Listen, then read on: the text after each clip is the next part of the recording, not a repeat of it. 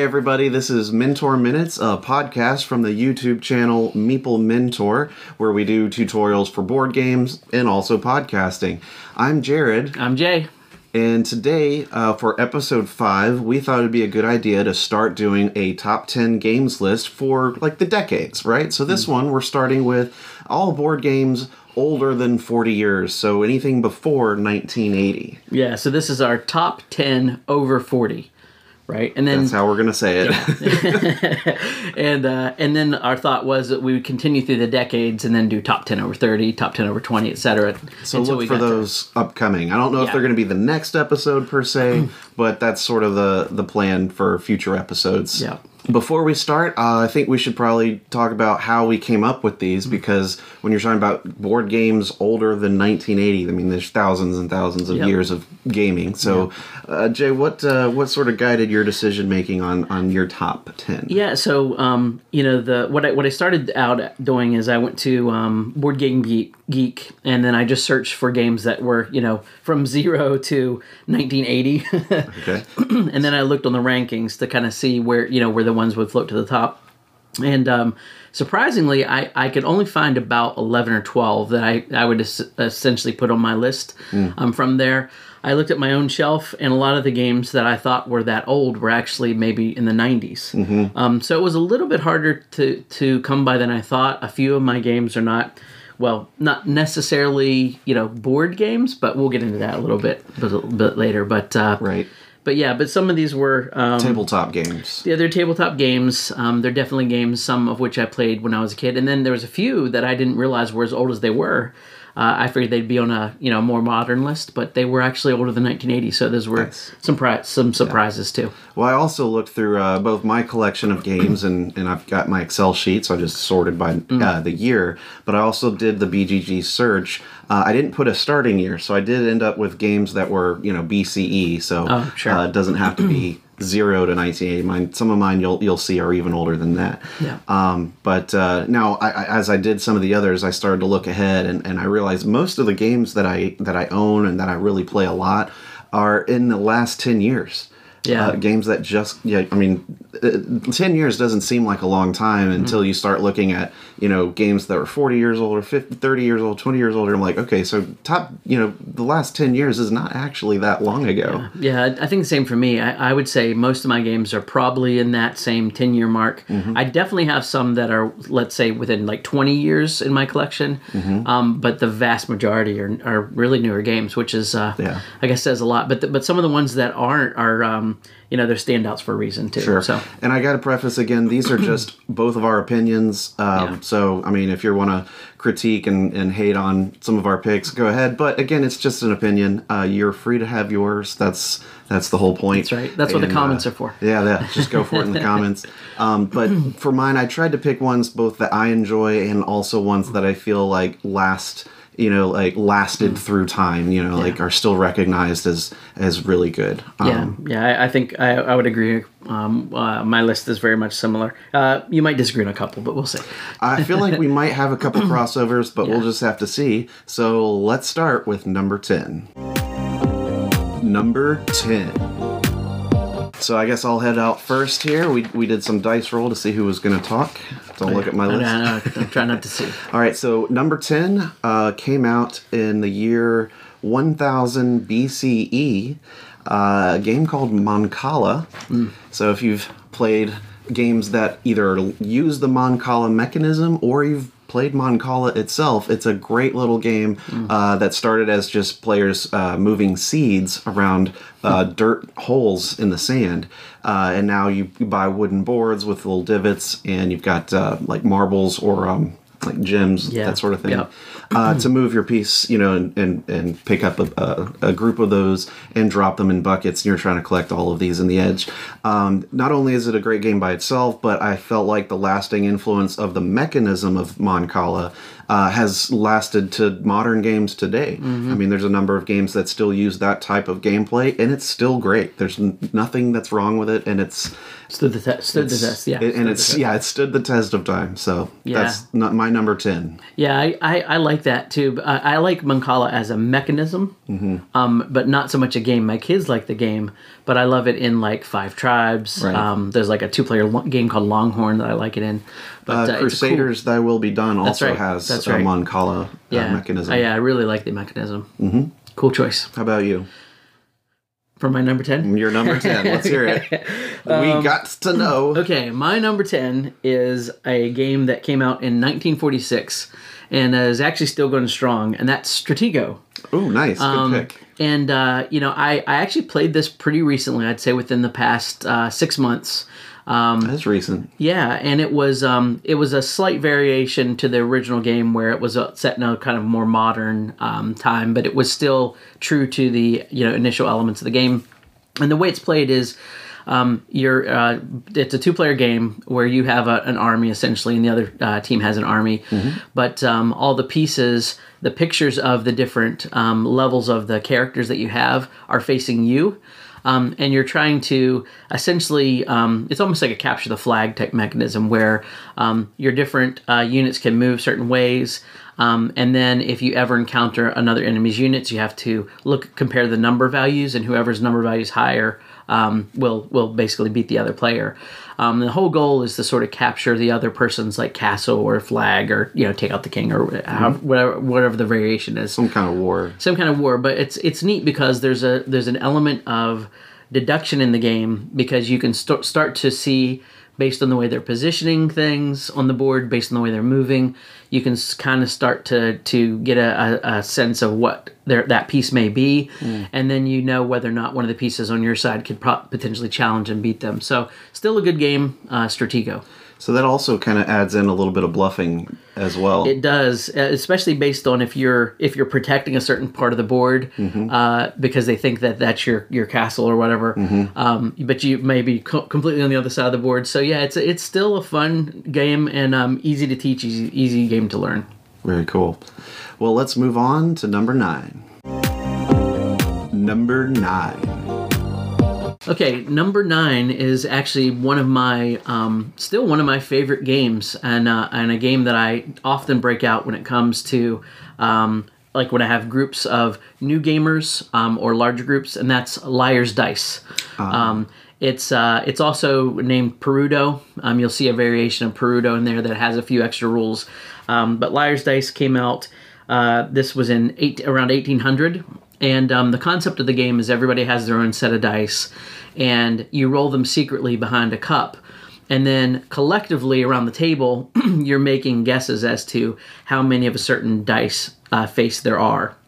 Uh, so you might say, start out by saying, um, you know, I think out of four players and the five dice I've rolled, I think collectively there's probably five fives, you know. And then when it passes to the next person, they either have to call you out and say that's a lie, and if it's if that's true, everybody shows their dice. And then if you're right and there's at least five or more dice, you know, you win and they lose one of their dice. Or if they're right and uh, there's less than you know that that many dice, then you lose a dice. So you it just keeps going around like that. But you always have to escalate the the bet. Um, so you have to always go higher or you have to go up a dice face. So like you could say two sixes as long as you increase the dice, you know, from the five or whatever. Um, and really, it's last man standing. So um, Collect the dice, right? yeah, like the dice. And um, one of the funnest parts of this game is at the very end of the game when it's just you and another person going head to head because everybody else has been eliminated. And that can just make for some hysterical moments, especially if you just get lucky and roll like two two doubles or something or a double. So um, Liar's Dice is still still a great one, and it's been around for you know over 200 years. Good pick. Good pick. So for me, my number nine is going to be Uno, the card game, which came out in 1971. So if you've played Uno, you'll know what I'm talking about. It's very competitive. Um, it's also one of those early games that could probably bring your friends together, but then after it's over, they don't ever want to play with you again. Yes. Um, it's those uh, plus four card draws and stuff like that that Yeah, you can really brutal. do. It's a it's kind of a, a really good take that game Um, but uh, but you know, for very familiar because it's based on you know like suits and following numbers and everything. Um, and I actually got to play this quite a bit when I lived overseas. So it's it's a great game to play when uh, there's language barriers because once they understand the rules, uh, it's very easy to teach. But um, you can play without really having having to talk or communicate very much uh, linguistically. So it's a great way to you know cross culture and, and language barriers. Um, but it's a great game um, from the 70s that still exists today, and there's so many variations. Uh, that's why I had to put it on my list.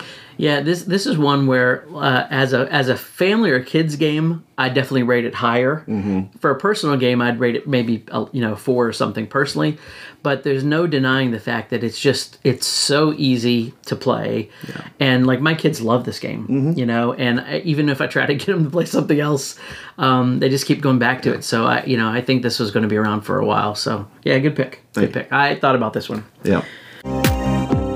Number eight. So for me, I picked a game from China from 762 or maybe even older uh, called Xiangqi. Uh, that's the the Chinese word for it, or you know how you pronounce it, Xiangqi. Uh, I learned it when I was living in China, and it's a, a variant of chess. Uh, I can't recall if it's something that borrowed ideas from chess or actually influenced chess, but they are sort of related. Uh, there's a uh, an emperor piece that can't leave the center uh, back part of the board that that's nearest to you. Um, and then he's got these two temple guards that also can't leave, but they have a little bit more movement. Um, and there's a river in the center of the board. Uh, so there's these uh, two pieces on either side of the, the temple um, that can only stay on your side of the board. Um, plus, you've got uh, what the equivalent of pawns, like your front soldiers, I think they are, plus um, uh, the cannonball or the cannon. Uh, that one's probably the most interesting piece in the game because the way it moves is it has it can go as far as it wants in any uh, direction, like straight down, left, right, but it has to jump a piece. Um, And uh, and it's very interesting because there's some early plays that you can um, you can set up so that your your double cannons can can quickly capture uh, the emperor and, and uh, otherwise put him into checkmate. Um, because again, the emperor can't really leave this box that's like three by three uh, points. Um, the other ba- big difference here from regular chess is it's played on the intersections of the lines uh, instead of in the squares as you would with chess pieces. Um, so it's always the pawns. There's also the knight, which I think is just the horse in this game, um, but in Chinese it's ma. So, um, but they call it the horse, and it has a similar pattern of the uh, diagonal and up. Um, via points instead of the the squares. It's a really really good game. Um, very strategic. Of course, it's an abstract, um, and it's so even to this day, as as old as it is, it's still pervasively played in China everywhere. I mean, walking around, you'll see the people playing it in the parks. They've got it all set up. They've got like stone tables and everything, and uh, the wooden discs uh, for people to play. You you see it on on the street corner, on the sidewalks. I mean, people play this everywhere in China. Um, unfortunately, it's not as big around the world. Um, but if you count how many millions of people play it in China, it's huge. And it was really fun and a great variant of chess that I, I enjoyed playing. Uh, so, with its lasting impact, uh, how old it is, but also uh, just how tight of a, of a strategy game it is, I put that on my list. See that that sounds way more fun than chess. Yeah, to- totally. to me, Totally. And uh, and I almost put chess chess on my list, but I I'm just not a huge chess fan. Mm-hmm. Um, I just it feels like it takes a little too long for me, and um, you know you can I, I don't really want to master the strategy, but something Sure. like that where you can jump pieces. Yeah. that's that's kind of cool. It's great. pretty I, I had I bought a a Xiangqi uh, board uh, while I was there, uh, which was made out of like leather and it rolled up. But then I I, I lost it in, in Ah. a move. I can't find it anymore. So we'd have to you know print and play that one. right, right. Uh, so my number eight um, is actually another dice game, um, and this one um, a a lot of people still play. There's even an app for it. It's called Can't Stop, um, and uh, the concept of the game is um, you're rolling uh, dice and you're trying to add the dice together to get certain numbers to go up on these tracks, um, and the different tracks are it's almost like a diamond uh, shape on the um, on the board, uh, and the outer tracks that make the small points of the diamond are like twos. So in order to get twos, you have to roll two ones on the dice to get a two, and then move up the track. Um, but then in the middle, you've got you know the larger things uh, tracks like for like twelves and elevens and tens and things like that. So the goal of the game is to move up on those tracks until you get to the top, and if you get to the top of three, then you beat your opponent.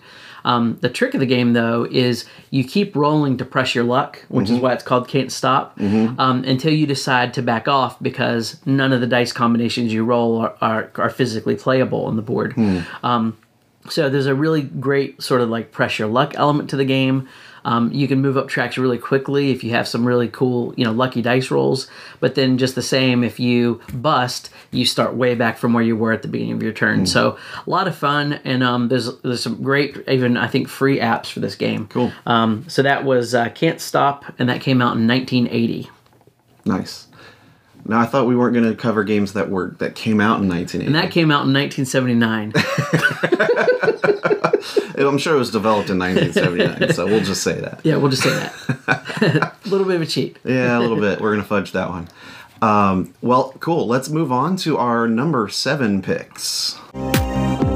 Number seven. So my number seven is a game called Acquire from 1964. Uh, this game, you may have a copy in your collection, um, but you may not realize that it was that old. Uh, I actually have a copy from the 60s. That's the old, uh, it looks like a book that you put in a bookshelf. Um, Very old artwork on it, and it's very primitive in design, but it still works beautifully. It's a, uh, a stock uh, investing game uh, where you can start hotel companies based on the uh, uh, the tiles that you place on a grid. Uh, so there's letters uh, across the columns and, and numbers down the rows, and so you draw these tiles, and you can choose one of uh, the ones that you have to either start a new hotel line. Or, uh, or even join them up to make a bigger hotel. And you can buy and sell stock based on the hotels as they grow, they become more valuable. Um, it's a really great, solid game with a simple premise, but um, it really takes some um, some interesting rules that just make it easier to play. Um, but there's a lot of depth, and uh, it's again, it's so popular that it's still played today. Um, so I've got to say, Acquire is one of my top ten for games that came out before 1980. Yeah, so th- I wanted to put this on my list, uh, but I've never played it. Well, there you go. And uh, it's also been one that I've wanted to buy from time to time because I've heard such good things about it. But it's uh, it's kind of like a good version of Monopoly, right? yeah, I think I have a copy around here somewhere. okay. Uh, Yeah, I, I have a game called Stockpile that I've heard is kind of similar. But yeah, Right. Acqu- Acquire's one that I still haven't played, but uh, maybe, we'll, maybe we'll get a chance to. Yeah. good pick. Good pick. Uh, let's see. My number seven um, is a game that came out in 1876, and that is Crokinole. Nice. Um, now, Crokinole is a game that's played with a, a large, round wooden board, and it's a dexterity game uh, where you're flicking discs trying to get points.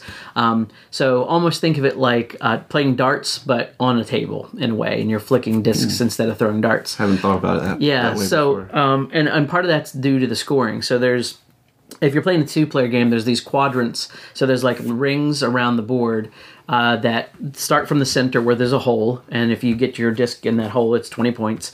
And then you have the outer circle, it's like 15, and then the circle after that's 10, and then the far, far circle is five points. Um, and so what you're doing is you're trying to shoot your disc into the hole, but if your disc lands in that center circle and doesn't land in the hole, then the other player has to shoot and knock your disc out of the way. So as long as there's a disc of your opponent's in the center, you have to continually kind of hit back and forth. And then similar to um, a game like Cornhole, you know, when everybody's played their disc, whatever's left on the board is kind of what you're scoring. Um, and then you subtract the uh, lowest points from the highest points, and then that's how many points the, the winner of that round gets. Um, so I don't own this game, uh, but I've played it, and um, I liked it so much that I actually got in on the Mayday Kickstarter. Right, right, Uh, so so my board is supposed to be coming like anytime. That's awesome. Uh, so we'll definitely have to play it. Can't Um, wait. You know, you can get you can get um, various levels of boards, and I mean, you can get boards that cost like hundreds of dollars, but um, they also make some pretty cheap alternatives. So, Crokinole is my number seven. Sure sounds a lot like Crossfire to me. Oh, is that is that is that like a premonition? What is that? like not a premonition. What is that? What's that word? Not Foreshadowing? Foreshadowing. Yeah. Is that foreshadowing? Uh, we'll see. You might have to tune into a later episode when we discuss games that came out in the 90s. That's right. That did come out. That's right. it's not gonna be on that this old. list. It's not that old. Number six. Okay, my number six is a classic. It's a you know mass market game, and it's still selling today, and that is 1931 Battleship. Oh. Um, Battleship is a game that you know it was one of the ones that I grew up playing. Um, my brother and I played it quite a lot, and um, it's just it's a simple game. You know, I think everybody knows this game, so it's I don't even Probably need to have to go into too much detail here. Um, but um, you know, you're trying to take out uh, your other your opponent's ships by guessing on a grid. Um, and the map is, you know, it has uh, letters on one side and it has numbers on the other, and you say A1, and you know that's where you're you're aiming. Um, but it's a fun game because you know you get to place your ships different ways. The other person doesn't know where your ships are. It's a, it's a big guessing game. A lot of it is is definitely luck based. Um, but there's uh, just something about that game that I still enjoy. And um, through the years, I've gotten like the electronic version, and I've tried different different ones. So It's based on the movie, right? don't even talk about the movie. but uh, yeah, it's a classic game, uh, still good, and um, and I'll still Would you play. say it. it's a hit or a miss? Oh boy, you definitely sunk my cruiser in that one. Uh, so that's Battleship 1931. I couldn't help it. that was good. All right, so my number six is a game called Mahjong, and that's from 1850. Uh, this is also a game that I, I became uh, very much aware of living in China. This is a game that's very much popular, uh, that's played uh, all over China at night. It's a gambling game, uh, and it's usually Chinese ladies, women, I don't know, that's sort of their game. Uh, but Ma- Mahjong and its tiles are um, essentially a game where you're collecting these tiles and you're making these matches. Uh, there's these uh, stacks of tiles across the sides, and it's a strictly four player game. So if you haven't played it, um, you're going to need at least four people um, and look up the rules. I'm not sure if there's actually like a set that you can just buy in America, but it's very pervasive across uh, around the world. Um, it's just a uh, cross cultural type of game that still exists and it's not the game that some of you might be thinking that's on the computer that came with like Windows 95. Um, it's when that that game's based on the images of the tiles of mahjong tiles, but it's a completely different experience. Uh, another one is Dragon Castle, which uses mahjong-like tiles, uh, but it's not actually mahjong. Uh, mahjong, like I said, it's it's a four-player uh, bidding and, and gambling game that people play. Um, it's it's very fun, very cool, um, but its popularity and its influence on games, I felt like, uh, was just kind of too much to to overlook. So I had to put it on my list. Yeah, that's an interesting pick. I, I've never actually played the real game. Um, as you said, I played the computer version. Mm-hmm. Right. And uh, I love Dragon Castle too. Yep. Um, which has kind of a mechanic based off of it. But Yep. um, but yeah, I'd like to play the play the real deal. I do have a mahjong set up here that I did pick up in China, and this one I didn't lose. Okay. so it is possible to So play. we, we just need two more players, is what That's, you're saying. that's what I'm saying. we'll, we'll make it happen. All right, so let's take a look at our number five pick right now. Number five. This was actually the very first Spiel des Jahres winner. Ooh, that sounds And, good. Yep, and this came out in 1979, and it was called Hare and Tortoise. And uh, yeah, it's a race game, and um, basically what you're doing is you're you're spending carrots. You're you're in a race, you know, with the other opponents, and you're spending carrots to move spaces on the board. Um, this was re-implemented recently um, in 2016 called uh, Around the World in 80 Days. Hmm. Um, so it's it's still a game you can buy, just in a different you know with a different theme. Um, and the interesting thing is you have to go all around the board, uh, make an entire circle. But when you land on the finish line, you have to land by exact count. Um, and if you uh, you're, you're sort of essentially spending carrots or spending money to move, and if you overspend, you might land on a space that sets you back, um, or you might run out of money or run out of carrots. So then you're stuck and you have to wait a little bit while people are passing you to kind of catch back up and then get ahead again. Um, so it's a neat racing game with kind of, uh, I mean, it has a little risk in it too, and, and some kind of wild spaces and things like the old school games do. Um, but it's still a pretty cool game, and um, you know, if you want to try a recent uh, version of it, it's called Around the World in 80 Days. Very cool. All right, so my number five pick is another abstract strategy game. Uh, this came out in 2200 BCE. Wow. This is also a game that is played on the intersection of lines on a large grid, and it uses um, black and white beads, which is a game called Go. It's this is a very very old uh, uh, strategy game, but is still widely played today and highly regarded as one of the best um, pure strategy games out there. And it's also even more complicated uh, than say chess because there's so many different possibilities on how you can slowly uh, take over your opponent's uh, area and pieces. It's one of the games, and, and that's why uh, when you're talking about you know teaching a computer or an AI to be able to play Go against a human, that had to come after chess because. In in res- you know in respect, they're very different in how they play, of course. But Go just has so many more thousands and thousands of permutations com- of- computations to figure out a, an actual winning strategy. I mean, you can just say place place a, a bead, but this game is uh, uh, it still has clubs uh, of players all over the world. Um, they regularly meet up. There's still tons of strategy being talked about and written about. Uh, there's a ton of followers. This game is still being printed and and sold and played everywhere. Uh, so that kind of um, staying, lasting power, and the fact that it does have so much uh, complications to it, even though the rule set is so simple. I mean, you just place a bead, and you know, based on how it's uh, or how you start in, uh, circling around other uh, opponents' colors, you know, you can capture that area. So. But yet, the depth that is involved there is just what's really impressive, and I think that's why it's stayed as long as it has, and it's still popular. And this is this is that game that everybody says originated that phrase like a minute to learn, like a lifetime to master, right? This is the one. This Yeah. is the one that if you want to say, you know, easy to learn, hard to master, go. Yeah.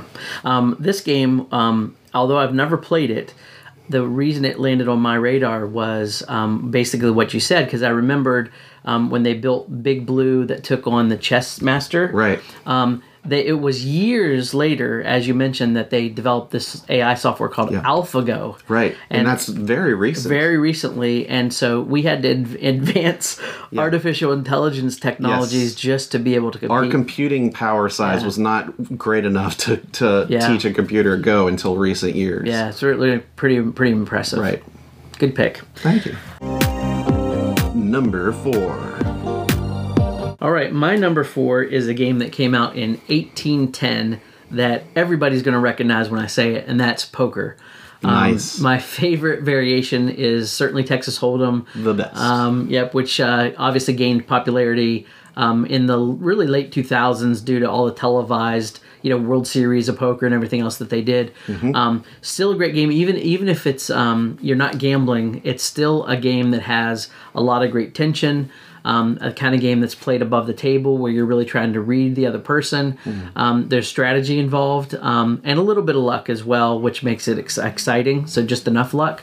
Uh, and um, one of the uh, things that I always uh, admired about poker, unlike other sort of risk-based gambling games, um, is I, th- I think it was Nevada that, that ruled this a while back. Is when they were outlawing a lot of the gambling um, games, they actually said that they could keep poker because it was more of like a strategy game. So you could actually manipulate the results through good gameplay. That's pretty cool. Um, so still a fun game. Still one of my one of my favorites. Uh, poker. Nice. Totally agree. Poker's amazing. Uh, and I played a lot of Texas Hold'em in college. Um, won a lot of money, lost some money, but it's never too much. Uh, you know, at one point, I, you know, I'm not a big gambler, but I loved, I loved playing. It was a great way to get some friends together, and you know, Yeah, we used to do. I used to do like weekly game nights and stuff, uh, Yeah. doing poker games. So yeah, yeah, it's still Missed happening. Uh, so for me, my number four, let me check, is a little game that does have some uh, risk to it. Came out in 1959. Risk. I knew where that was going. I- I- That's the That's best I called could come up forecasting. yeah, yeah, yeah. If you didn't catch that, it's Risk. Um, Risk, if you've played it, which you probably have, because there's been probably hundreds of variations of it, including uh, the world's first legacy game, Risk Legacy. Uh, Risk is a, a dice throwing game where you are trying to control the world, uh, slowly taking over country by country. Uh, and of course, it's a uh, not exactly every country. It's uh, they divide it up into various uh, provinces and stuff sometimes because that if you tried to put all the little ones on the map, that'd be crazy. Um, but you can slowly build up your armies and you know bulldoze across or kind of build up your defenses. Um, but you know the the defense always has the advantage with ties, but they have less dice, and of course the attacking player can roll up to three at a time depending on their army size. And the one of the great things about the game is that you can attack or not, or mm. keep attacking or not. It's totally up to you. And I think that amount of freedom at that point when this game came out mm. was sort of unheard of. The the ability to say like I don't, you know, I like I'd, I'd like to continue my turn or I'd like to stop, and it's totally up to me. Uh, but there are that there is that incentive where if you do attack and win a country on your turn, you get to draw a card, which can boost your armies later in the game. Um, so I feel like it's that perfect balance of uh, you know trying to get uh, you know like some advancement uh, with control of your turn. But there's so much luck involved, and ultimately, I think that's why um, some players may not like it today because it is so luck based. Yep. But there's still a lot of strategy that you can do. Um, so if you haven't played Risk, you should you should do- totally try. I don't know where you've been if you haven't played Risk. Uh, it's impacted so many other games. A- Other area control games have a lot to owe Risk, um, but uh, that's what that's Yeah. my number. I- so I, I'm glad four. it ended up on one of our lists. It, Yeah. it, it's not on my list. Okay. But that's because I don't really remember playing it as a kid. You know, I, I'm sure I did, but I don't really remember it. But I've played a lot of like the risk, like derivative games. Um, and um, have you ever played uh, Spheres of Influence? Um, that's one that I've heard is is as close to risk as you can get, but adds a little more gamery elements and control. Um, And I love that game. So um, so yeah, I think this is a good pick. Thank you. Moving on to our top three games, we'll go ahead with our number three picks. Number three. So for me, my number three pick has to be a game that has stood the test of time, first of all, has to be great, has to be influential. What could it be? I'll tell you Dungeons and Dragons. Ah. And now you may not have remembered that this is Yes. a tabletop game, but it's Yes. it's now a board game and it's it's influenced everything in our culture. I mean, games, video games, board games.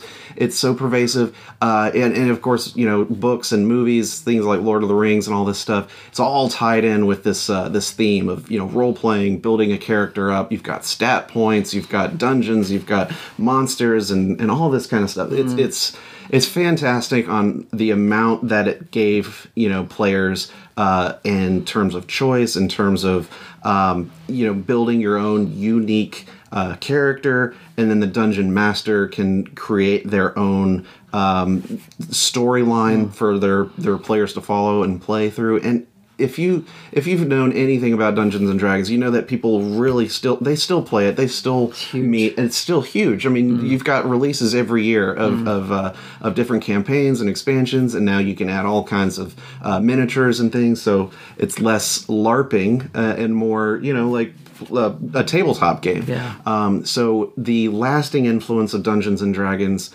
uh, can't be understated. Um, Yeah. And as a tabletop type of adventure, type of game, and if we're in- including poker in this thing, which we are, uh, Dungeons and Dragons has to be, to, to me, in my in my opinion, in the top three. So my number three, Dungeons and Dragons. Can, can I change my three?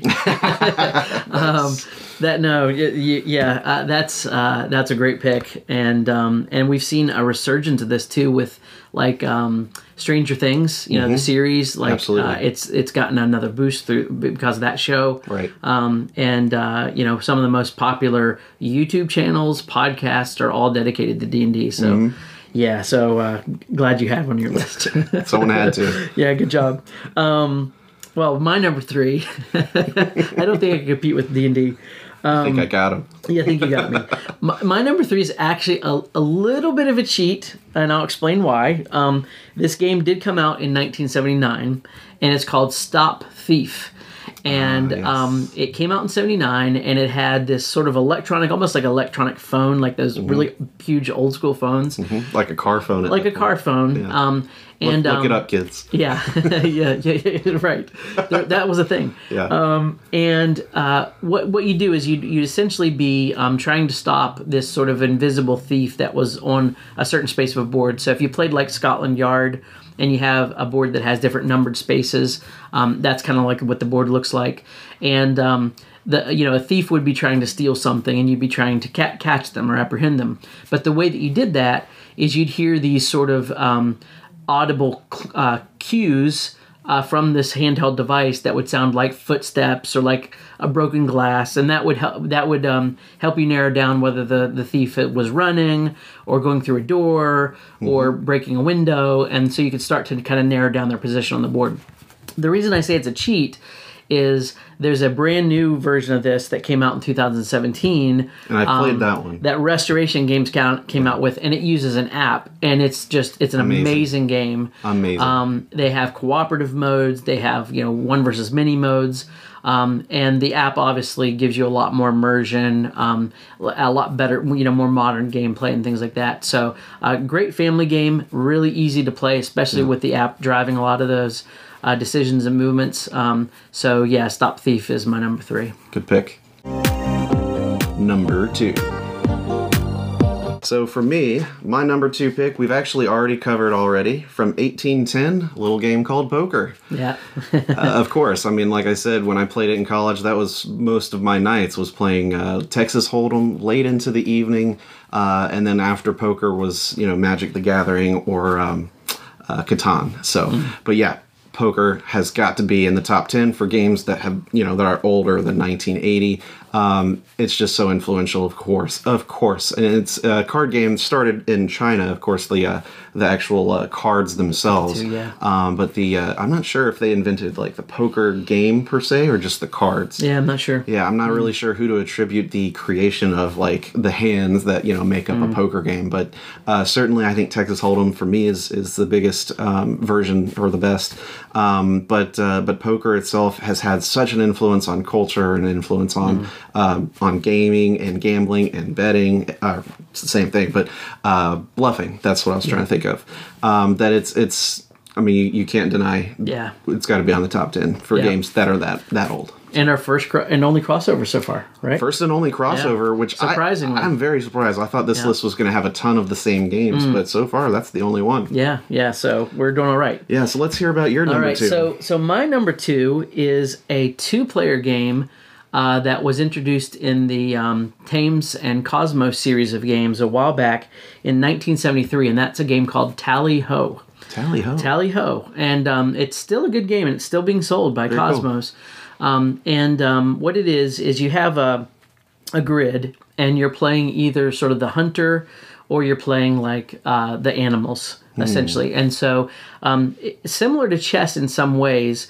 Um, you know, your hunters have rifles, and so they can only uh, sh- shoot in the direction their right rifle's pointing. For example, um, you have foxes that can you know move a certain distance. You have bears that can attack the hunter, and you have like a wood woodcutter that can cut down trees that get in the way. Very And what you're doing is you're really capturing your other uh, players' pieces um, through elimination. So, like for example, the fox can eat the quails, and you know get points for all the quails that they have at the end of the game.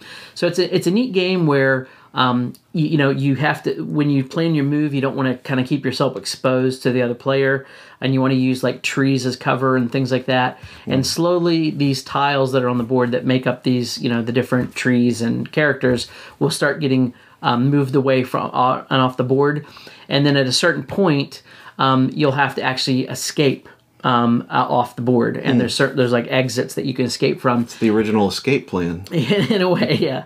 And anything left on the board sort of will count as like like points against you. Essentially, um, you won't be able to score them unless they're actually off the board. Uh, so it's a neat game. Um, Still really good, and and it has asymmetrical play, which for a game that's you know 1973 to have Yeah. totally asymmetrical gameplay. Um, in a small little two-player package, um, still to me holds up. So that's uh, my number two, Tally Ho. And now for our number one picks. Number one. So for uh, number one, top ten games that are over forty years old, I had to go with a game from 1475, based on a grid uh, with checkers.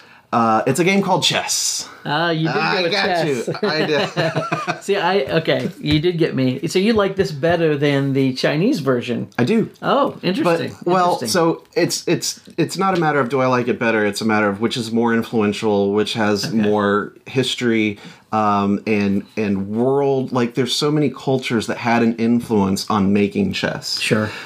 Chinese chess or Xiangqi, that's more, you know, that's Chinese, right? Mm-hmm. But chess itself has gone through so many variations to get to the point that we know of it Hmm. today, and it's still going. And it's not really changed in rules much. I mean, there's some added, Mm-hmm. yeah. you know, specialty, uh, specialty, uh, you know, moves, but you, you know the pieces are now kind of solidified everything's kind of a standard Hmm. and it's still running strong i mean if you're a chess player there are so many um, things to learn there's so Hmm. many people to study books to read there's there's opening moves end moves there's there's all kinds to it Yeah. uh, now again like we were talking about during our discussion of go it doesn't have as many permutations of, of possible moves as say go but it's more attractive because players get to have uh, what is kind of an army.